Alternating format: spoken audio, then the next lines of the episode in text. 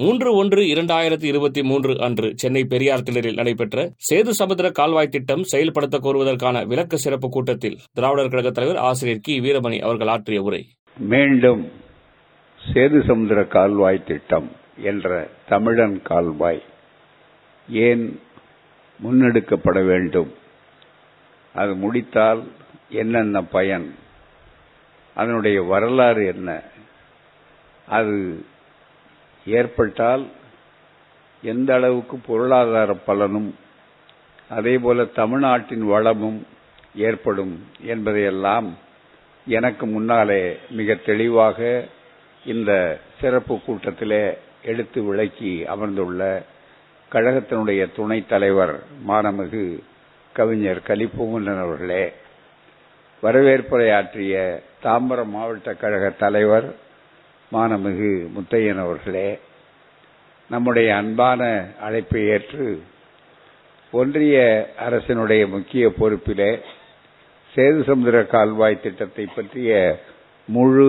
தெளிவோடு பல்வேறு செய்திகள் நமக்கு பயன்படக்கூடியது, மக்களுக்கு தெரிவிக்கப்பட வேண்டியது என்ற அளவிலே மிக அருமையாக எடுத்துரைத்த ஓய்வு பெற்ற அரசு ஒன்றிய அரசினுடைய அதிகாரி ஐயா திரு வேலுமணி அவர்களே, இந்த நிகழ்ச்சியிலே சிறப்பாக எனக்கு முன்னாலே உரையாற்றிய கழகத்தினுடைய பிரச்சார செயலாளர் வழக்குரைஞர் அருள்முனி அவர்களே, நன்றி உரை கூற இருக்கக்கூடிய அருமை தோழர் நம்முடைய நண்பர் ஒன்றிய அதாவது இயக்கத்தினுடைய முக்கிய பொறுப்பாளர் அருமை நண்பர் அவர்களே, இந்த நிகழ்ச்சியிலே கலந்து கொள்ளுகிற அறிஞர் பெருமக்கள், இந்த அவையை பார்க்கிறேன் ஏராளமான முக்கிய அறிஞர் பெருமக்கள் இந்த நிகழ்ச்சிக்கு வந்திருக்கிறார்கள்.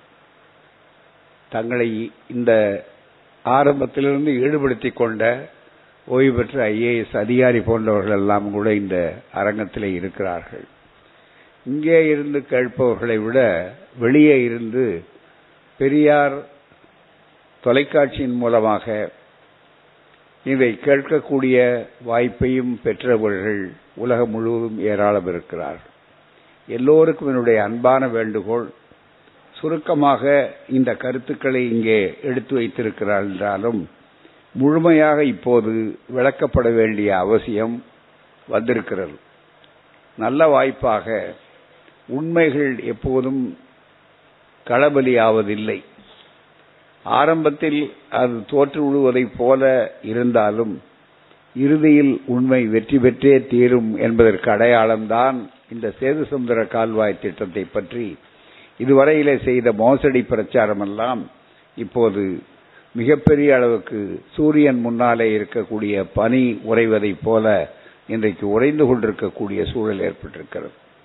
இந்த நிலையிலே இதை பற்றி தமிழ்நாடு முழுக்க விளக்க வேண்டும் என்பது மட்டுமல்ல, ஒவ்வொருவரும் வாய்ப்பு ஏற்படும் போது அவசியம் இந்த பிரச்சாரத்தை கட்சி வேறுபாடு இல்லாமல், கருத்து மாறுபாடு இல்லாமல், தமிழ்நாட்டினுடைய வளர்ச்சி, தமிழக இளைஞர்களுடைய வேலைவாய்ப்பு, தமிழக வணிகர்களுடைய தொழில் வளம், இந்திய நாட்டின் மட்டுமல்ல பல்வேறு தமிழ்நாட்டு துறைமுகங்களுடைய எதிர்கால வளர்ச்சி, இப்படி பல கண்ணோட்டத்தோடு பார்க்கிற நேரத்தில் அத்தனையும் பயன்படக்கூடிய ஒரு அருமையான வாய்ப்பு தான் இந்த சேது சமுத்திர கால்வாய் திட்டம். ஏதோ திராவிடர் கழக திராவிட முன்னேற்ற கழக பிரச்சாரத்துக்கான ஒரு அரசியல் கருவி அல்ல, மாறாக வளர்ச்சி என்பதிலே அக்கறை உண்டால் உண்மையிலேயே அவர்கள் இதை எடுத்து சொல்ல வேண்டும். எனவேதான் இதை பற்றி எந்த விதமான உங்களுக்கு ஐயம் ஏற்பட்டாலும் என்னென்ன வகையில், ஏனென்றால் இடையிலே ஒரு நீண்ட இடைவெளி இருக்கிறது. நேற்று நடந்ததையே இன்றைக்கு மறந்துவிடக்கூடியவர்கள் நம்முடைய மக்கள். எனவே நமக்கே கூட மறதி அதிகம். மக்களுடைய மறதிதான் பல நேரங்களிலே அரசியல் நடத்தக்கூடியவர்களுக்கே மூலதனம். அப்படிப்பட்ட சூழ்நிலையிலே இன்றைக்கு இதை நினைவூட்டி தொடங்குகிறோம். இதனுடைய மிக முக்கியமான அடுத்த கட்டமாக வருகிற 27ஆம் தேதி மதுரையில்தான் ஏற்கனவே அவர்கள் இந்த திட்டத்தை நம்முடைய பிரதமராக இருந்த நேரத்தில் மன்மோகன் சிங் முத்தமிழறிஞர் கலைஞர், அதுபோலவே காங்கிரசினுடைய தலைவர் திருமதி சோனியா காந்தி அம்மையார் அனைத்து கட்சி தலைவர்களை வைத்து தொடங்கினார்கள். அந்த இடத்திலேயே மீண்டும் அனைத்து கட்சியினரையும் அழைத்து திராவிடர் கழகம் வருகிற இடத்துல 27ஆம் தேதி அன்றைக்கு முதல்ல மிகப்பெரிய திறந்தவெளி மாநாட்டை ஏற்பாடு செய்திருக்கிறோம். அதற்கு பிறகு தமிழ்நாடு முழுக்க சுழன்றடிக்கும் சூறாவளியை போல இந்த பிரச்சாரத்தை மூலை முடுக்கெல்லாம் பட்டி தொட்டி எல்லாம் நடத்த வேண்டும் என்று நினைக்கிறோம். இது எங்களுக்காக அல்ல, நம்முடைய சந்ததிக்காக. அதுவும் அவர்களுக்கு எப்படி லாபம் நினைப்பீர்கள்? இன்றைக்கு எப்படிப்பட்ட சூழல் இருக்கிறது என்பதை நினைத்து பார்த்தால் முன்பு எப்போது அது துவங்கப்பட்ட காலத்தை விட இப்போது இன்னும் அதிகமாக சேது சமுத்திர கால்வாய் திட்டத்தினுடைய திட்ட பணிகள் முடிக்கப்படும் என்பதற்கு காரணங்கள் ஏராளம் வந்திருக்கின்றன. அந்த கால சூழ்நிலையை ஒப்பிட்டு பார்க்க வேண்டும். அதற்கு முன்னாலே சில செய்திகளை நீங்கள் முழுமையாக தெரிந்து கொள்ள வேண்டுமானால் சேது சமுத்திர கால்வாய் திட்டத்தை பற்றிய கேள்வி பதில் ஊன்றி படித்து உண்மையை உணருங்கள். அந்த புத்தகம் தான் இங்கே சொன்ன கவிஞர் அவர்கள் சொன்னார்கள், ஊன்றி படித்து உண்மையை உணருங்கள். சேது சமுத்திர திட்டமும் ராமன் பாலமும் என்று இதில் எழுதி, இது இப்போது அடுத்த பதிப்பு வந்தால் 10வது பதிப்பு. எப்போது தொடர்ச்சியா நம்முடைய இயக்கம் என்னன்னா, பேசுறது ஒரு அரை மணி நேரம் தான் பேச முடியும், அது எல்லா செய்திகளையும் எடுத்து சொல்லவிட முடியாது. நீங்கள் இந்த புத்தகத்தை வாங்கி இருக்கிறீர்கள், இதை பரப்ப வேண்டும். எனக்கு ரொம்ப மகிழ்ச்சி என்னன்னா, 5 புத்தகம் 6 புத்தகம்னு ஒரு அடியை வாங்கி இருக்கிறார். மற்றவர்கள் கொடுக்க வேண்டும், விவாதிக்க வேண்டும். சந்தேகம் இருந்தால் எங்களிடத்தை கேளுங்க, நம்பாதீர்கள். ஐயா அவர்கள் கூட்டம் தான் திராவிடர் கழகமும் சுயமரியாதை இயக்கமும் திராவிடர் இயக்கமும் தான் நம்பாதே என்று சொல்லக்கூடிய ஒரே ஒரு இயக்கம். மற்றவர்கள் எல்லாம் மதவாதிகளாக இருந்தாலும் சரி, மற்றவர்களாக இருந்தாலும், ஆன்மீகம் பேசக்கூடியவர்களாக இருந்தாலும், நம்பு நம்பு, இல்லையானால் நரகத்துக்கு போய்விடன்னு அச்சுறுத்துவதுதான். கடவுள் நம்பிக்கையே நம்பிக்கை தானே. எங்கள் ஆதாரம் என்னன்னு கேட்டப்போ சொன்னாங்க, அருள்மொழி அவர்கள் சொன்னாங்க, ஒரு ஆதாரம் கிடையாது, நாங்க நம்புறோம், அவ்வளவுதான். யாரு வேணாலும் எந்த இடத்த வேணாலும் சொல்லலாம். இன்னைக்கு நாங்க நம்புறோம். இங்க நாளைக்கு கொஞ்ச நேரம் அவங்க தூங்கிட்டு இருந்தா இங்க ஒரு பிள்ளையார கொண்டு வந்து வச்சிருப்பான். பிள்ளையார் இங்கதான் இருந்தாரு, அந்த இடத்த தான் பெரியார் மாத்திட்டாரு, அதனால இந்த இடம் எங்களுக்கு தான் சொந்தம்னு வருவான் போறாம. இது வடநாடு இல்ல, இங்க வந்தா என்ன விளைவுகள் அனுபவிப்பான்னு அப்புறமா தெரிஞ்சு கொள்ளப்பா. அதுதான் மிக முக்கியம். இதுக்காக சொல்ற மக்களுக்குரிய அந்த பிரச்சாரம். ஆகவே உண்மைகள் பலியாக கூடாது, உண்மைகள் காப்பாற்றப்பட வேண்டும். அப்படிங்கிறதுக்காக தான் இந்த புத்தகம். இதை வந்த உடனே என்ன பண்ண, இதே தலைப்புல இதே போல இந்த விடாம கலைஞர்கள் இருக்கும்போது அறிஞர் அண்ணா காலத்திலிருந்து இந்த திட்டங்கள் எழுச்சி சொன்னார். கவிஞர் அவர்கள் சொல்லும் போது எழுச்சி நாள் கொண்டாடினாங்க. எல்லா திமுக திக மாநாடுகள், தீர்மானங்கள், பொதுக்குழுக்கள் அத்தனையிலையும் வலியுறுத்தி தீர்மானங்கள். இதை வைத்துக் கொண்டு கலைஞர் அவர்கள் மிக சிறப்பாக பேசிய உரை இருக்கிறத, சென்னை அமைந்த கரையில முல்லாரெட்டி அவென்யூன்னு இருக்கு, சாந்தி காலனி இந்த பக்கத்துல, அந்த பகுதியில அனைத்து கட்சி தலைவர்களையும் அழைத்து அங்க சிறப்பாக பேசும்போது கலைஞர் அவர்கள், நாங்க எல்லாரும் பேசி முடிச்சோம். அதுக்கப்புறம் கலைஞர் இறுதியான உரையாற்றினார். அதுலதான் சேது சமுத்திர திட்டம் என்று மிக தெளிவாக இதுல விளக்கி அருமையா சொன்னார். அவருக்கே உரிய முறையில அவள் தெளிவா சொன்ன போது இந்த திட்டத்தினால எவ்வளவு பெரிய வசதி ஏற்படுகிறது என்று சொன்னால், ஒரு 400 கிலோமீட்டர் பயணம் குறையும். அதனால எரிபொருள் மற்ற நேரம், பயண நேரங்கள் 20 மணி நேரம் குறையும் அப்படிங்கறத சொல்லும்போது, மற்ற ஆதாரங்கள் இதெல்லாம் எடுத்து சொல்லியிருந்தேன். அவருக்கே உரிய முறையில முத்தமிழறிஞர் கலைஞர் என்ன சொன்னாரு, எடுத்த உடனே தன்னுடைய சொந்த அனுபவத்தை வைத்து ஒரு கருத்தை சொன்னார், மக்களுக்கு பளிச்சுன்னு விளங்குற மாதிரி. பல நண்பர்களுக்கு தெரியும் குளித்தலை, அதே மாதிரி மற்ற பகுதிகள், அந்த பகுதிகளில் இருக்கக்கூடிய முசிறி, இந்த 2 பக்கம் இருக்கும், நடுவில் ஆறு ஓடிக்கொண்டிருக்கு. நான் குளித்தலை தொகுதியில போய் நின்னேன். அப்ப அந்த மக்கள் என்ன கேட்டாங்க, ஒன்னே, நீங்க வெற்றி பெற்றா எங்களுக்கு ஒரு பாலம் கட்டி கொடுக்கணும், ஏன்னா இங்கிருந்து நாங்க சுத்திட்டு திருச்சி போய் தான் அதுக்கப்புறம் முசிறி வர வேண்டியிருக்கு, அது யூ மாதிரி கூறாம, அதுக்கு மேல பாலம் கட்டினா குறுக்க லாட மாதிரி இருக்குது, அது அப்படி அந்த பக்கம், அதுல இப்படி போலாம், ரொம்ப சுருக்கமா இருக்கும், ஒரு இதுவரையில நாங்க படகுல தான் போயிட்டு இருக்கிறோம், சவாரி பண்ண முடியல, மற்ற பயணங்கள் போக முடியல அப்படின்னு உடனே நான் பதில் சொன்னேன், வேற ஒண்ணுமே இல்லை. நான் இப்ப எதிர்கட்சி ஆனா ஆளுங்கட்சி ஆன இருக்கக்கூடிய வாய்ப்புகள் இப்ப இல்ல, ஒருவேளை ஆளுங்கட்சியா அந்த வாய்ப்பு இருந்தா நிச்சயம் உங்களுக்கு அது செய்வோம்னு சொன்னாரு. அதே மாதிரி முதல்வர் அண்ணாவுக்கு பிறகு ஒரு முதல்வரா பாலத்தை சொன்னபடி கட்டினார். சொன்னதை செய்வதும் செய்வதை சொல்லுவதும் தான் திராவிடர் இயக்கத்தினுடைய பணி. கட்டினது மட்டுமல்ல, அந்த பாலத்துக்கு பெரியார் பாலம்னு பேர் வச்சார். அதுதான் ரொம்ப மிக முக்கியம். இன்னைக்கு இருக்கு ரொம்ப சுருக்கமா வசதி, மக்கள்லாம் மகிழ்ச்சி அடைகிறாங்க பூரா. ஏன்னா திராவிட கழகத்துக்கு காரணம் திமுக காரணம் மட்டும்தான் அதில் பாலத்தில் பயணம் பண்றாங்களா? பாஜக அண்ணாமலை போறது இல்லையா, இல்லை மற்றவர்கள் போறது இல்லையா? மற்ற யாருக்கு? பொதுமக்களுக்கு. அது மாதிரி இந்த பயணம், இந்த வாய்ப்புகள் சொல்லும்போது சேது சமுத்திர கால்வாய் திட்டம் என்பது இருக்கிறத ஒரு வளர்ச்சி திட்டம்.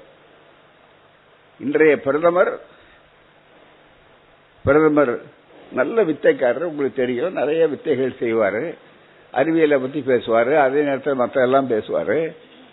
அவரு மிக முக்கியமா பெரிய சட்டம் கொடுத்தாரு தேர்தலில். அவரை சொன்ன சட்டம் கொடுத்துதான் தொடர்ந்து ஆட்சியில 8 ஆண்டு 9வது ஆண்டு இப்ப வந்து கொண்டிருக்கிறார். திடீர்னு எல்லாரும் தூங்குறவங்க எல்லாம் விழிக்கிற மாதிரி கொடுத்தாரு. சப்கா சாத் சப்கா விகாஸ் என்ன அதுக்கு அர்த்தம்னா திடீர்னு வளர்ச்சி வளர்ச்சி வளர்ச்சி.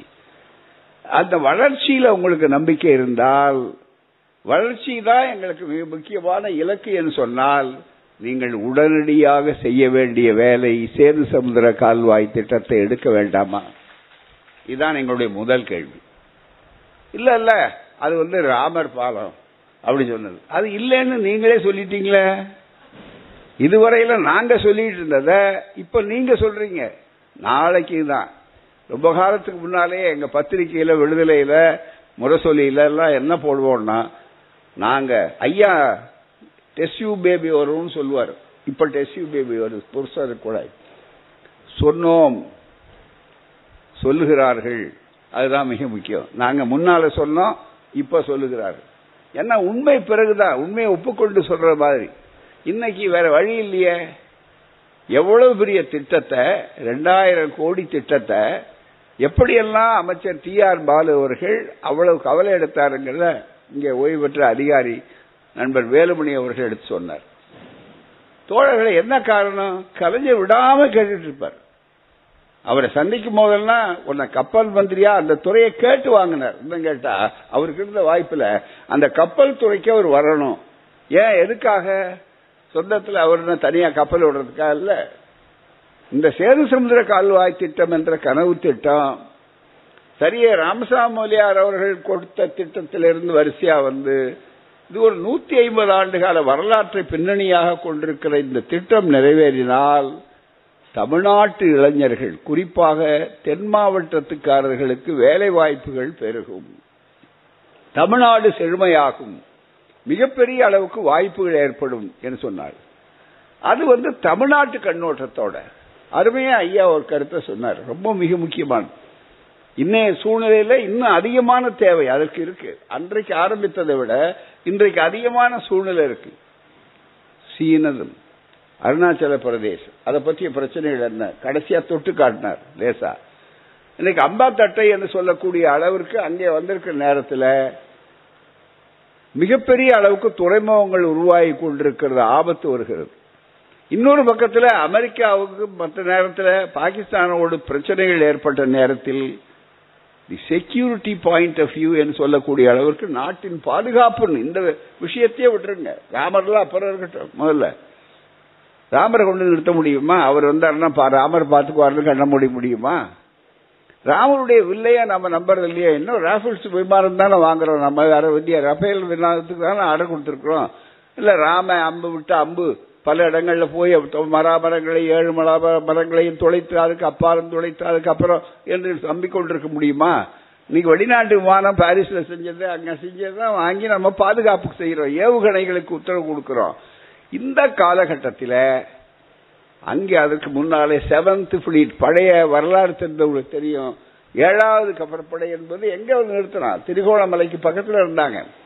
எனவே இந்தியாவுடைய கடற்பகுதி, பாக் ஜலசந்தி, இந்த பகுதிகளை எல்லாம் தாண்டி பார்க்கும்போது இந்திய நாட்டின் பாதுகாப்புக்கே இந்த சேது சமுத்திர கால்வாய் திட்டம் அமைந்தால் அது மிகப்பெரிய வாய்ப்பாக இருக்கும் என்ற கண்ணோட்டத்தோடு நீங்கள் பார்த்தால் இது தமிழ்நாட்டின் வளம் மட்டுமல்ல, இந்திய நாட்டின் பாதுகாப்புக்கே இது பயன்படக்கூடிய ஒன்று என்பதை ஏன் மறக்க வேண்டும்? நீங்கள் தமிழ்நாட்டில் இருக்கிற அதனால செய்யக்கூடாதுன்னு இருக்க வேண்டுமா? ஒரே ஒரு காரணம் சொன்னாங்க, அதுவும் 3 பார்ப்பனர்கள், வேற ஒன்றும் இல்லை. அவங்க நினைச்சாங்க, ஒரு சுப்பிரமணிய சாமி, ஒரு சோ ராமசாமி, இன்னொரு பக்கம் ஜெயலலிதா அம்மையார் அவர்கள். அந்த அம்மையாரே முதல்ல சேது சமுத்திர கால்வாய் திட்டம் வந்தாக வேண்டும், அண்ணா சொன்ன வழியில முதல்ல வந்தப்போ ஒரிஜினலா போட்டாங்க தீர்மானத்தெல்லாம். நாம விளக்கி சொல்றத விட இதனுடைய பலாபலன்கள் என்ன அப்படின்னு இப்ப நம்ம சொல்றோம் பாருங்க. அவங்க எழுதின தீர்மானம் இருக்கு பாருங்க, அந்த தீர்மானம் ரொம்ப தெளிவான. அதிமுக நண்பர்களும் இதை புரிந்து கொள்ளணும், அதுக்காக தான் சொல்றேன். பாவம் அவங்களுக்கு நேரம் இல்லை, அவங்களுக்கு கோர்ட்டு சண்டையே சரியா இருக்கு, அதுதான் மிக முக்கியம். கட்சி யாருக்கிட்ட இருக்குன்னு தெரியல, அது வேற விஷயம். அந்த சூழ்நிலையில இன்றைக்கு அவர்களுடைய அடிப்படை என்ன? வேற ஒரு காரணமும் இல்லை, எல்லாம் முடிஞ்சாச்சு. 2000 கோடிக்கு மேல செலவழிச்சு, இன்னும் 23 மைல் அளவுக்கு தான் கிலோமீட்டர் தான் பாக்கி இருக்கு. அதை முடிச்சுட்டா அப்ப அடுத்தது தேர்தல் வருது. தேர்தல் வந்தா அந்த பெருமை காங்கிரஸுக்கு போய் சேரும், யுபிஏவுக்கு போய் சேரும், குறிப்பா கலைஞருக்கு போய் சேரும், திமுகவுக்கு சேரும். ஆகவே அது வரக்கூடாது. இந்த அரசியல் பார்வை, அரசியல் கண்ணோட்டம், வேற ஒரு காரணம் இல்லை. அதனால முன்னால என்ன சொன்னார்களோ அதுக்கு நேர் எதிராக ஒரு பலனும் இல்லை அப்படின்னு சொன்னார்கள். அதை மட்டும் உங்களுக்கு பழசியா பழைய செய்திகள் நாங்கள் ஏதோ கற்பனையா சொல்லலை, தனிப்பட்ட முறையில பாராட்ட வேண்டிய நேரத்தில் எவரையும் பாராட்டுகிறோம், கண்டிக்க வேண்டிய நேரத்தில் யாரையும் தயவு தாட்சியம் இல்லாமல் கண்டிக்கிறோம். எங்களுக்கு அதுதான் அந்த உரையில சொல்லும்போது நண்பர்களே இந்த பழைய செய்திகளை கொஞ்சம் நினைவூட்ட வேண்டும், அதுதான் மிக முக்கியம். இந்த பாருங்க, இது அனைத்து இந்திய அண்ணா திராவிட முன்னேற்ற கழகத்தினுடைய தமிழ்நாடு சட்டமன்ற பொது தேர்தல் 2001 May 22 ஆண்டுகளுக்கு முன்னால இந்த பழைய செய்திகள்லாம் இங்கே இருக்காருன்னா இது ஆவணம் இங்கே இருக்கும், பெரியார் தடல்ல எல்லா ஆவணமும் இருக்கும், அதுதான் மிக முக்கியம். அப்படி வரும்போது இந்த தேர்தலில் அந்த அம்மையார் அவர்கள் கொடுத்த தேர்தல் அறிக்கையில் இருக்கிற சேது சமுத்திர கால்வாய் திட்டத்தை பற்றி அப்போ இவர்கள் எப்படி வரவேற்றார்கள் இது தெரிந்து கொள்ளணும். இந்த விளக்கம் எல்லாம் இப்போ நம்ம இவ்வளோ பேர் நம்ம பேசுகிறோம் பாருங்க, இந்த விளக்கத்துக்கு எவ்வளோ அழகான தீர்மானம், இதுதான் ரொம்ப மிக முக்கியம், இதை தெரிந்து கொள்ளணும். சேது சமுத்திர திட்டம் தேர்தல் அறிக்கையில் சேது இந்திய தீபகற்பத்தை சுற்றி, இந்த விளக்கம் சொல்லிட்டா இந்த படிச்சா போதும், விளக்கமே தேவையில்லை. இந்திய தீபகற்பத்தை சுற்றி இதுவரை தொடர்ச்சியான கப்பல் போக்குவரத்துக்கேற்ற பாதைகள் இல்லை. மேற்கிலிருந்து கடல் வழியாக கிழக்கு நோக்கி கப்பல்கள் செல்ல வேண்டுமானால் இலங்கையை சுற்றி கொண்டுதான் செல்ல வேண்டி உள்ளது. இதற்கு தீர்வாக அமைவதுதான் சேது சமுத்திர திட்டம். இத்திட்டத்தின் படி ராமேஸ்வரத்துக்கும் இலங்கையின் தலைமன்னாருக்கும் இடையில் உள்ள ஆடம்ஸ் பிரிட்ஜ் பகுதியில், நன்றாக கவனியுங்கள், இதுதான் மிக முக்கியம். அப்ப ஆடம்ஸ் பிரிட்ஜ், அப்ப ராமன் உள்ள வரல, ராமன் பாலம் அல்ல, ஆடம்ஸ் பிரிட்ஜ் பகுதியில் கப்பல் போக்குவரத்துக்கு தடையாக உள்ள மணல் மேடுகள், பாறைகள் அகற்றி ஆழப்படுத்தும் கால்வாய் அமைப்பதுதான் சேது சமுத்திர திட்டத்தின் தலையாய நோக்கம். சொல்வது யாரு? கலைஞர் அல்ல, சொல்வது யாரு? டி ஆர் பாலு அல்ல, சொல்வது யாரு? வீரமணி அல்ல, சொல்வது முன்னாள் முதல்வர், அந்நாள் எதிர்கட்சி தலைவர், அப்போதிருந்து எல்லா வழியிலும் இருந்தக்கூடிய அளவுக்கு அம்மையார் ஜெயலலிதா அவர்கள். அவருடைய திட்டத்துக்கு கீழே தேர்தல் அறிக்கையில் சொல்றாங்க, இந்த திட்டம் காலம் காலமாக ஏறத்தாழ 100 ஆண்டுகளுக்கு மேலாக பேசப்பட்டு வருகிறதே தவிர சரியாக உருவாகவில்லை. ஆங்கிலேயர் காலத்திலிருந்து பேசத் தொடங்கி நாடு விடுதலை பெற்ற பின் சற்றும் அதிகமாக பேசப்பட்டு பல்வேறு நிபுணர்கள் குழுக்கள் நியமிக்கப்பட்டு அறிக்கைகளும் தயாரிக்கப்பட்டு பின் கிடப்பில் போடப்பட்டு விட்டது. இத்திட்டத்திற்கு ஒரு உந்துதலை 1981 ஆட்சியில் இருந்த டாக்டர் புரட்சி தலைவர் எம்ஜிஆர் அவர்களின் அரசுதான் கொடுத்தது. அதற்கு முன்னால அண்ணா சொன்னார், மற்றதெல்லாம் தெரியாது, அவங்க கட்சிக்கு வரல அப்படின்னு. இந்த வரலாறே அவர்களுக்கு மற்றவர்கள் சொல்லிக் கொடுத்தாதான் தெரியும். ஆகவே இதை முன்னால சொல்றேன், அவர் அன்றைக்கு ஏற்ப அவருடைய தலைவர் சொல்ல வேண்டும்ன்றதுக்கு அதுக்காக அரசியல் காரணமும் இருக்கலாம், ஒரு அரசியல் அதிகமான வரலாறு தெரியாத காரணமாகவும் இருக்கலாம். இது ஒன்றும் பெரிய அது முக்கியமானது இல்லை. இப்ப நமக்கு எம்ஜிஆருடைய பங்களிப்பை நம்ம இருந்தா அதுல மறுக்கணும்ன்றது அவசியமும் நமக்கு கிடையாது. பூராமே அப்படி இருக்கக்கூடிய வகையில் இத்திட்டத்திற்கு ஒரு உந்துதலை 1981 ஆட்சியில் இருந்த டாக்டர் புரட்சி தலைவர் எம்ஜிஆர் அவர்களின் அரசுதான் கொடுத்தது. இருப்பினும் திட்டத்தை நிறைவேற்ற வேண்டிய மத்திய அரசு இத்திட்டத்திற்கான உரிய கவனத்தையோ முக்கியத்துவோ கொடுக்கவில்லை. தற்பொழுது ஆட்சியில் இருக்கிற பிஜேபி திமுக கூட்டணியின் அரசின் பிரதமர் சென்னை வந்தபோது சேது சமுத்திர திட்டம் நிறைவேற்றப்படும் என்று வாக்களித்தார். இப்ப பிஜேபி அதான் திமுக வாக்களித்தார். அதற்கு முன் ராமேஸ்வரம் சென்ற அப்போதைய பாதுகாப்புத்துறை அமைச்சரும் இதே பல்லவியைத்தான் பாடினார். ஆனால் நடந்தது என்னவென்றால், ஏற்கனவே பலமுறை ஆய்வு செய்யப்பட்ட இந்த திட்டத்தை மீண்டும் ஆய்வு செய்யப் போகிறோம் என்றுதான் இப்போதும் சொல்லப்படுகிறதே தவிர இத்திட்டத்திற்கு தற்போதைய பட்ஜெட்டில் இடஒதுக்கீடு செய்யப்படல. சேது சமுத்திர திட்டத்தால் நம் நாடு மட்டுமல்ல, தென்கிழக்கு ஆசிய நாடுகளும் கடலோர பகுதிகளில் அமைந்துள்ள நாடுகள் அனைத்தும் பயனடையும். வாணிபமும் தொழிலும் பெருகும், அந்நிய முதலீடு அதிகரிக்கும், அந்நிய செலாவணி அதிகம் கிடைக்கும், கப்பலின் பயண தூரம் பெருவாக குறைவதால் எரிபொருளும் பயண நேரமும் மிச்சமாகும், ஏற்றுமதி இறக்குமதி அதிகரிக்கும். குறிப்பாக ராமநாதபுரம் போன்ற மிக மிக பிற்பட்ட தமிழக தென்பகுதி மக்களின் வாழ்க்கை தரம் மேம்படும், வேலைவாய்ப்பு பெருகும், தூத்துக்குடி முறைமுகம் சர்வதேச அளவில் விரிவடையும், சுற்றுலா வளர்ச்சியடையும், இன்ன பிற நன்மைகளை தர இருக்கும். இத்திட்டத்தின் தேவையை முக்கியத்துவத்தை கழக அரசு வெகுவாக உணர்ந்திருக்கிறது. நிதி நெருக்கடியை ஒரு சாக்காக சொல்லிக் கொண்டிருக்காமல் உலக வங்கி போன்ற சர்வதேச நிறுவனங்களுடன் மத்திய அரசு தொடர்பு கொண்டு வேண்டிய நிதியை இத்திட்டத்திற்கு முன்னுரிமை கொடுத்து ஒரு கால கடுவுக்குள் இத்திட்டத்தை நிறைவேற்றும்படி மைய அரசை விடாது தொடர்ந்து வலியுறுத்தும்னு சொல்றாங்க.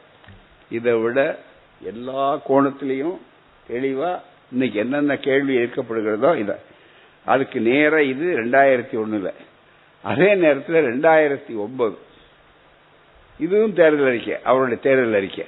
அதுல நேர் விரோதமாக இதுக்கு எதிராக காரணம் இதுக்கு வாய்ப்பே கிடையாது, நிறைவேற்றவே கூடாது. எப்படி என்ன அர்த்தம்? 2001 இருந்த நிலைப்பாடு அது எப்படி தலைகளா மாறும்? இத்தனை வாதங்களையும் நீங்க சொல்லிட்டு எப்படி மாற்றாங்க? வேற ஒரு காரணம் இல்ல, இந்த 2009 அப்பதான் 23 கிலோமீட்டர் பாக்கி இருக்கு. அது முடிஞ்ச உடனே இந்த தேர்தல் வருது. அந்த பெருமை பூரா காங்கிரசுக்கு, யூபிஏவுக்கு, திமுகவுக்கு வந்துவிடும் என்ற ஒரே அரசியல் காரணத்துக்காக கண்டுபிடிக்கப்பட்டதுதான் ராமர் தான் கருவியானார், வேற ஒண்ணுமே இல்லை. ஆனா தமிழ்நாட்டில் எடுபடாது. காரணம், தந்தை பெரியார் ராமர் யோகிதர் பல வருஷங்களா சொல்லிட்டார். அதுதான் மிக முக்கியம். வடநாட்டில் ராமர் வியாபாரம் பண்ணலாம், அரசியல் வியாபாரம் நடக்கும். வடநாட்டில் பிள்ளையார் வியாபாரம் நடக்கும், தமிழ்நாட்டில் பிள்ளையார் வியாபாரம் நடக்காது. நீ என்னதான் காசு கொடுத்து கொண்டாலும், ஏன்னா பிள்ளையார் அரசியல் சிவசுப்பிரமணியம் அவர்கள் ஒரு நல்ல சிந்தனையாளர், புத்தகமே எழுதியிருக்கார். பிள்ளையார் அரசியல் இங்கே நடக்கிறது இல்லை. அதனால்தான் கலவரங்கள் கிடையாது. பூராம இங்க பாத்தீங்கன்னா மிகப்பெரிய அளவுக்கு தென் திசையை பார்க்கிறேன் அடடா பூரிக்கிறது சிந்தையெல்லாம் சொல்லக்கூடிய அளவிற்கு இது ராவணகாவியம் பாடிய பெரியாருடைய மண். காரணம் என்ன? பகுத்தறிவு அடிப்படையில் ஐயா ஒரே வார்த்தை கேட்டார். 17 லட்சம் வருஷங்களுக்கு முன்னால ராமர் பாலம், ராமர் கட்டினார் பாலம் அப்படின்னு. ராமாயணமே உண்மையா நடந்த கதையா?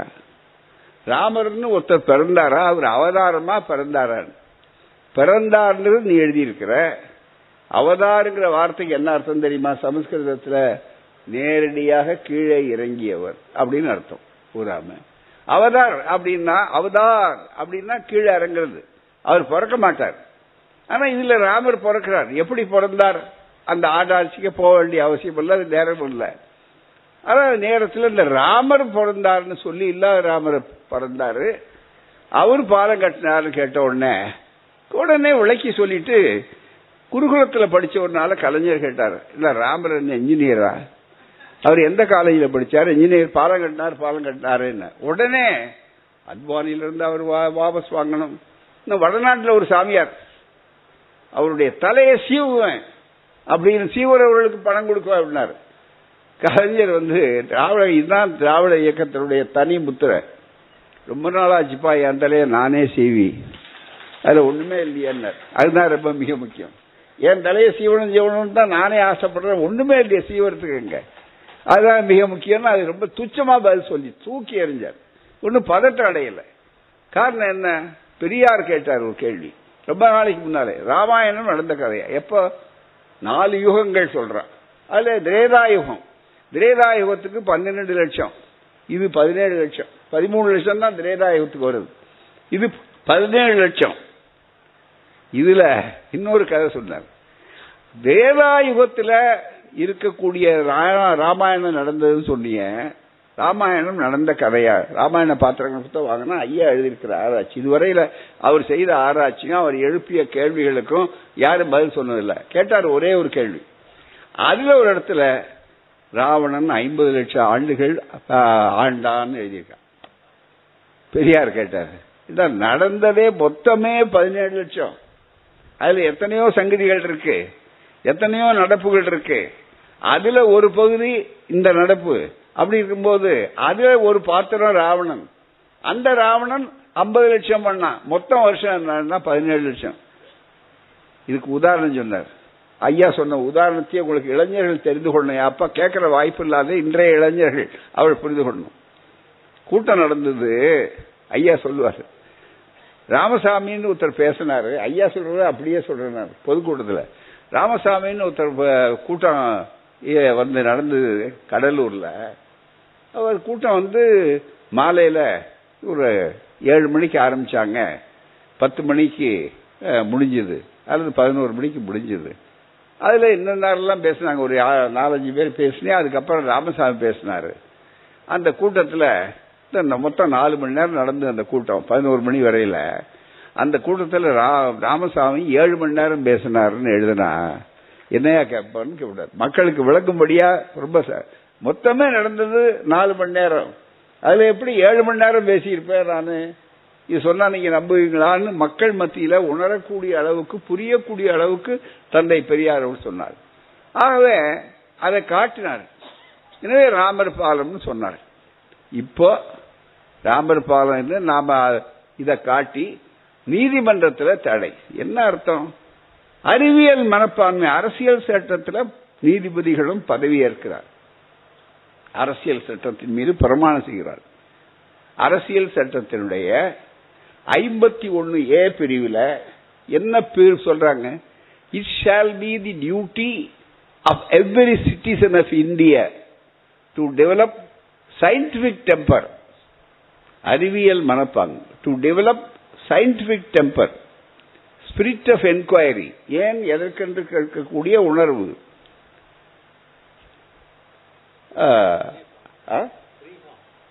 ரிஃபார்ம் அண்ட் ஹியூமனிசம், இந்த 4 அம்சங்கள் ரொம்ப மிக முக்கியம். ரிஃபார்ம் சீர்திருத்தம் பண்ணணும், அடுத்தது ஹியூமனிசம் மனிதநேயம், இந்த 4ம் பரப்ப வேண்டியது. அது மேல பிரமாணம் எடுத்துக்கொண்டு உட்கார்ந்து இருக்கிறவர்கள் தானே மாண்புமிகு நீதிபதிகள்.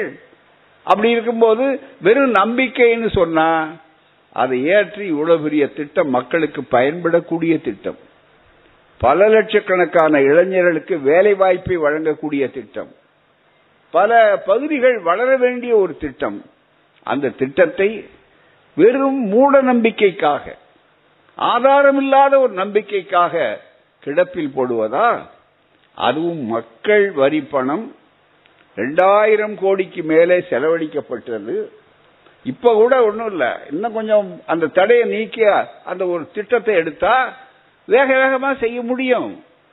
இன்றைக்கு அன்றைய தேவைப்பட்டதை விட அதிகமான அளவுக்கு செலவு பண்ணலாம். அப்பதானே சப்கா சாத் அந்த பெருமையை நீங்க சொல்லிட்டு போங்களேன். உங்களே கூப்பிட்டு சேது சமுத்திர கால்வாய் திட்டத்தை நிறைவேற்றிய மோடி அவர்களே வருக வருக, நாங்க உங்களுக்கு சொல்றோம், கோபேக் போய் வராத, அப்புறம் தமிழ்நாட்டில் வந்தா என்ன நீங்க அந்த யோசனை இல்லையே உங்களுக்கு வளர்ச்சி. ஆனா என்ன செய்தாலும் இதுக்கு என்ன காரணம் இல்ல, அது பெரிய அளவுக்கு ராமர் பாலம் அமைச்சர், ராமருக்கு தானே நாங்க கோயில் கட்டுவோம் ராமர்னு சொன்னா இன்றைக்கு என்ன நிலை? உங்களுடைய அமைச்சர் எதை அடிப்படையா வைத்து சொல்றாரு? சொல்லிட்டாரு, கோர்ட்ல திரும்ப திரும்ப அந்த வழக்கு இருக்குது. அரசாங்கத்திலிருந்து ஒரு தரப்பும் பதில் வரல, வாய்தா வாய்தா வாய்தா போயிட்டு இருக்காங்க. ஊராமே அப்படி இருக்கும்போது அவர்கள் தெளிவாகவே இன்றைக்கு அந்த அமைச்சர் இவர்கள் சொன்ன மாதிரி தெளிவாக சொல்லிட்டாரு, அது வெறும் மணற்பாறைகள், எந்த ஆதாரமும் இல்லை தெளிவாக. இதே ரொம்ப நாளைக்கு முன்னால ஒவ்வொரு கூட்டத்திலும் நாம் சொல்லி இருக்கிறோம். அது மட்டுமல்ல நண்பர்களே, நீங்கள் புரிந்து கொள்ள வேண்டும், இது மாதிரி முழுக்க முழுக்க விளக்கி சொல்லி கலைஞர் மற்றது எங்களை போன்றவர்கள் கட்சி தலைவர்கள் எல்லாம் சொன்னது மட்டுமல்ல, தமிழ்நாட்டினுடைய இன்றைய கல்வித்துறையில் இருக்கக்கூடிய உயர்கல்வித்துறையினுடைய துணைத் தலைவராக இன்றைக்கும் பொறுப்பேற்கக்கூடிய மேனாள் பல்கலைக்கழக துணைவேந்தராக இருந்த அருமை டாக்டர் ராமசாமி அவர்கள் எம்ஏ PhD அவர்கள் ஆதாம் பாலம் ஒரு ஆய்வு என்று ஒரு புத்தகத்தை அப்போது வெளியிட்டிருக்கிறார். ஏன்னா இந்த செய்திகளை நீங்க எல்லாருக்கும் தெரிந்து கொள்ளணும். இந்த ஆதாம் பாலத்தை பற்றி ஒரு ஆய்வுன்னு எல்லா கண்ணோட்டத்தோடும் ஒரு நூல் ஆய்வு என்று சொல்லி இதை மிக முக்கியமாக ஜோன்ஸ் வால்கேர் என்ற ஜெர்மானிய ஆராய்ச்சியாளர் 1891 ஆதாம் பாலத்தை நேரில் ஆய்வு செய்து ஆதாம் பாலம் அணையின் வரலாறு என்ற தலைப்பில் ஒரு அரிய ஆய்வு நூலை எழுதியுள்ளார். அவர் ஆதாம் அணை உருவான விதம் பற்றி சுருக்கமாக கூறுவதென்றால், கடலில் மேலோட்டமாக படிந்துள்ள மணல் அடுக்குகள் மீதான இந்திய பெருங்கடலின் தாக்கமும் அவைகளுடன் இந்திய பெருங்கடல் கொண்டிருந்த இடையறாத உறவும் தான் ஆதாம் உருவாவதற்கு காரணம் என்பதை மிக தெளிவாக எடுத்து சொல்லி உள்ள பல கோணத்தில் இதை எடுத்து சொல்லி இருக்கிறார்கள். கம்பராமாயணத்தில் இருந்ததை பற்றி கவிஞர் அவர்கள் சொன்னார்கள். இப்படி ஏராளமாக இருக்கக்கூடிய சூழ்நிலை இருக்கிற நண்பர்களே. எனவே இந்த நிலையில இன்றைய தினம் மிக முக்கியமாக இது தேவை என்பது ஒன்று உங்கள் கருத்துப்படி அதில் இல்லை. அப்ப என்ன பண்ணணும்? நியாயமாக இவ்வளவு பெரிய பொது திட்டத்தை நீங்கள் வலியுறுத்த வேண்டும். இந்த திட்டத்தை நாங்கள் செய்கிறோம். அது மட்டுமல்ல, இது ஏதோ UPA செய்தது, காங்கிரஸ் செய்தது, ஆகவே அரசியல் ரீதியா நாங்கள் செய்ய மாட்டோம் என்று அவர் சொல்வதற்கு வாய்ப்பு இல்லை. என்ன, அதை தொடங்கியது பாஜக மிகப்பெரிய அளவுக்கு, வாஜ்பாய் காலத்தில் மிக முக்கியமாக அவர்கள் ஆதரித்தது. எனவே நீங்கள் அதையும் சொல்லலாம். ஆகவே தான் உங்களுக்கு அந்த அரசியல் இக்கட்டான ஒரு சூழலும் இல்லை. மிக முக்கியமா அது மட்டுமல்லாமல் நண்பர்களே, இன்றைய அந்த துறைக்கு எப்படி TR பாலு அவர்கள் அமைச்சராக இருந்தாரோ அதே பொறுப்பில் இன்றைக்கு கப்பல் துறையில் மற்ற துறையிலே இருக்கக்கூடியவர் மிக முக்கியமா நிதின் கட்கரி. அவர் RSSக்கு BJPக்கு தலைவராக இருந்தவர், இப்ப அமைச்சராக இருக்காரு. அவரு சார்பில் கேள்வி கேட்ட போது என்ன சொன்னாரு? மிக முக்கியமா நீங்க நல்லா நினைத்து பார்க்க வேண்டும். தெளிவாக சொல்லும் போது, சேது சமுத்திர கால்வாய் திட்டத்தை நாங்கள் கைவிடவில்லை, அதை நாங்கள் நிறைவேற்றுவோம். நாடாளுமன்றத்திலே சொல்லி அது நிறைவேற்றப்படணும். There is a committee for assurance, implementation of assurances. திட்டமிட்டு எது அறிவிக்கிறார்களோ பார்லிமெண்டரி முறைப்படி அந்த அறிவிப்புகள் நடைமுறைப்படுத்த வேண்டும் என்பது பாராளுமன்ற ஆட்சி மன்ற முறைகள் அல்லவா. எனவே நாங்கள் கேட்கறது பூரா தர்க்க ரீதியா கேட்கிறோம், சட்ட ரீதியா கேட்கிறோம், நியாய ரீதியா கேட்கிறோம். அதுதான் மிக முக்கியமானது. அப்படி வருகிற போது அவர் சொல்லி இருக்கிறார், இன்னைக்கு என்ன அதுல சிக்கல்? தயவு செய்து நீங்க நன்றாக நினைத்து பார்க்க வேண்டும். எனவே மிக இன்றைக்கு வேலையில்லா திண்டாட்டம், நெருக்கடி, உலகம் முழுவதும் நெருக்கடி வரக்கூடிய சூழல். தமிழ்நாட்டில் நீங்க சப்கா சாத் சொல்லி 2 கோடி பேருக்கு ஒரு வருஷத்துல வேலையினர் யார் பதவிக்கு வரும்போது, இப்போ 9 வருஷம் ஆயிருக்கு. 9 × 2 18 கோடி பேருக்கு வேலை கொடுத்துருக்கணும். எவ்வளவு பேருக்கு வேலை கிடைச்சாங்க? ஆனா நம்ம ஊர்ல இருக்கிறவர்களுக்கு பாவம் அண்ணாமலைகளுக்கு இது தெரியாது. அதுக்கு மேல தமிழ்நாட்டு மாலை நீங்க திமுக வேலை கொடுத்துதான்னு கேட்கிறார்கள். அதை செய்யற அதுக்கு முன்னால நீங்க எதை சொல்லி பதவிக்கு வந்தீர்களோ அதை முதல்ல வழிகாட்டுங்க. பணத்தை பூரா எடுத்துக்கொண்டு அங்க வச்சுக்கிட்டு எங்களுக்கு வர வேண்டிய பணத்தை GST-னுடைய பணத்தை கூட தவிர உடனே கொடுக்க முடியாத சூழ்நிலையில இருந்து கொண்டு இங்கே வைத்திருக்கும் போது, இங்கே அவ்வளவும் வைத்துக்கொண்டு இவ்வளவு சிக்கலா இருக்கும் போது எங்களுடைய முதலமைச்சர், திராவிட மாடல் முதலமைச்சர் எடுத்துக்காட்டாக தொழிற்சாலைகளை வளர்த்துக் கொண்டிருக்கிறார். இந்த சூழ்நிலையில இன்றைக்கும் ஒரு ஒன்றிய அரசும் மாநில அரசும் தெளிவாக வளர்ச்சியை நோக்கி போய்கொண்டிருக்கிறது சொன்னால் செய்ய வேண்டிய வேலை என்ன? மிக தெளிவாக சேது சமுத்திர கால்வாய் திட்டம் என்பது இருக்கிறத அரசியலுக்கு அப்பாற்பட்டு நாட்டின் வளர்ச்சிக்கும் நாட்டின் பாதுகாப்புக்கும் எதிர்காலத்திலே வர இருக்கக்கூடிய ஒரு இக்கட்டான பொருளாதார சிக்கல்களிலே இருந்து இளைஞர்களை மீட்பதற்கு, ஏற்கனவே அந்த கோவிட்னால நம்ம வேலை வாய்ப்புகள் மற்றது பாதிக்கப்பட்டிருக்கு, அதுக்கெல்லாம் ஒரு சரியான ஒரு மாற்று வழியாக இன்றைக்கு இருக்கிறது. ஒன்றே ஒன்றுதான் காரணம், இது வேலை சொன்னீங்க, நீதிமன்ற தடையாணை. தடையாணைக்கு இடமே இல்லை, அதுதான் மிக முக்கியம். நம் நாட்டு நீதிமன்றங்களுடைய பார்வை எப்படி இருக்குங்கிறத பத்தி இன்னைக்கு அருள்மொழி அழகாடு சொல்லியிருக்காங்க. நான் அந்த இடத்துக்கு போனா அது தனியா நிறைய பேச வேண்டியிருக்கு. இப்போ நீதிமன்றத்தில் என்னென்ன செய்யறாங்க, அது எவ்வளவு சரியா இல்லையாங்கிறதுக்கு நாடாளுமன்றத்தில் இவர்களே சொல்லிக் கொண்டிருக்கிறார்கள்.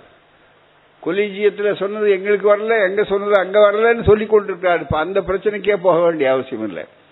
தடையாணையை நீக்க வேண்டும். ஏன்னா இதுவரையில நீங்க பதில் சொல்லல, மத்திய அரசு ஒன்றிய அரசு சொல்லலைங்கிறது தான் அந்த வழக்கு தள்ளி போட்டிருக்காங்க. சுப்பிரமணிய சாமியும் உங்க கட்சியில் இல்ல, அவர் அடிக்கடி எந்த கட்சியில் இருக்காருன்னு அவருக்கே தெரியாது, அதுதான் மிக முக்கியம். மிகப்பெரிய அளவுக்கு அப்படிப்பட்ட சூழ்நிலையில இன்றைய தினம் இந்த பதில்கள் பல வகையில் பல பிரச்சனைகளுக்கு தீர்வாக அமைந்திருக்கிறது. இது என்னென்னையா செஞ்சாங்க, நடுவில் பாத்தீங்கன்னா நாசாவிலிருந்து அப்படியே வந்தது, ராமர் வச்சாரு அப்படி கதை போட்டான் பூரா. நாசாவிலிருந்து வந்ததுன்னா எங்கெங்கேயோ வந்ததுங்கன்னா, ஏன்னா இவன் ஈரேழு பூலோகம், மேலே 7 லோகம், கீழே 7 லோகத்திலிருந்து வந்ததுன்னு சொல்ல முடியாதா, நம்ப மாட்டான். அதுக்கு பதில் என்ன பண்ணா, அங்க 2 ஆளை வச்சு பிடிச்சான். எல்லாருமே பண்ணாங்க அவங்க சொன்ன மாதிரி. சரஸ்வதி இது என்னென்ன படங்கள் இருக்கு அந்த என்று சொல்லுவது மாதிரி. ஆகவே ரொம்ப மிக முக்கியமாக கவனிக்க வேண்டிய செய்தி நண்பர்களே, இன்றைய வேலைவாய்ப்பு, வணிகருடைய வாய்ப்பு, தமிழ்நாட்டின் செழுமை, இது அத்தனையும் கருதினாலும் மூட நம்பிக்கையினால ஒரு திட்டம். எனவே இதுல இருந்து இன்னொன்று தெரிந்து கொள்ளுங்க, தமிழ்நாட்டில் ஏன் மூட நம்பிக்கை ஒழிப்ப திராவிடர் கழகம் இடையறாம செய்யுது, ஏன் பகுத்தறிவு பிரச்சாரம் செய்து உடனே ஐயோ இவங்க எங்களை புண்படுத்துறாங்க எங்களை புண்படுத்துறாங்கன்னு. டாக்டர் ஊசி போடும்போது புண்படுத்தித்தான் உள்ள விட்டு வலிக்கத்தான் செய்யும், உன்னை சாகடிப்பதற்கு அல்ல, உன்னை வாழ வைப்பதற்காக, எங்களுக்காக அல்ல, உங்கள் பிள்ளைகளுக்காக. அது மாதிரி முழுக்க முழுக்க நாங்க யாரையும் புண்படுத்துவதில்லை, மக்களை பண்படுத்தித்தான் எங்களுக்கு பழக்கம். அப்படிப்பட்ட சூழ்நிலையில இன்றைக்கு இந்த பதில்கள் தெளிவாக்கி இருக்கிறது.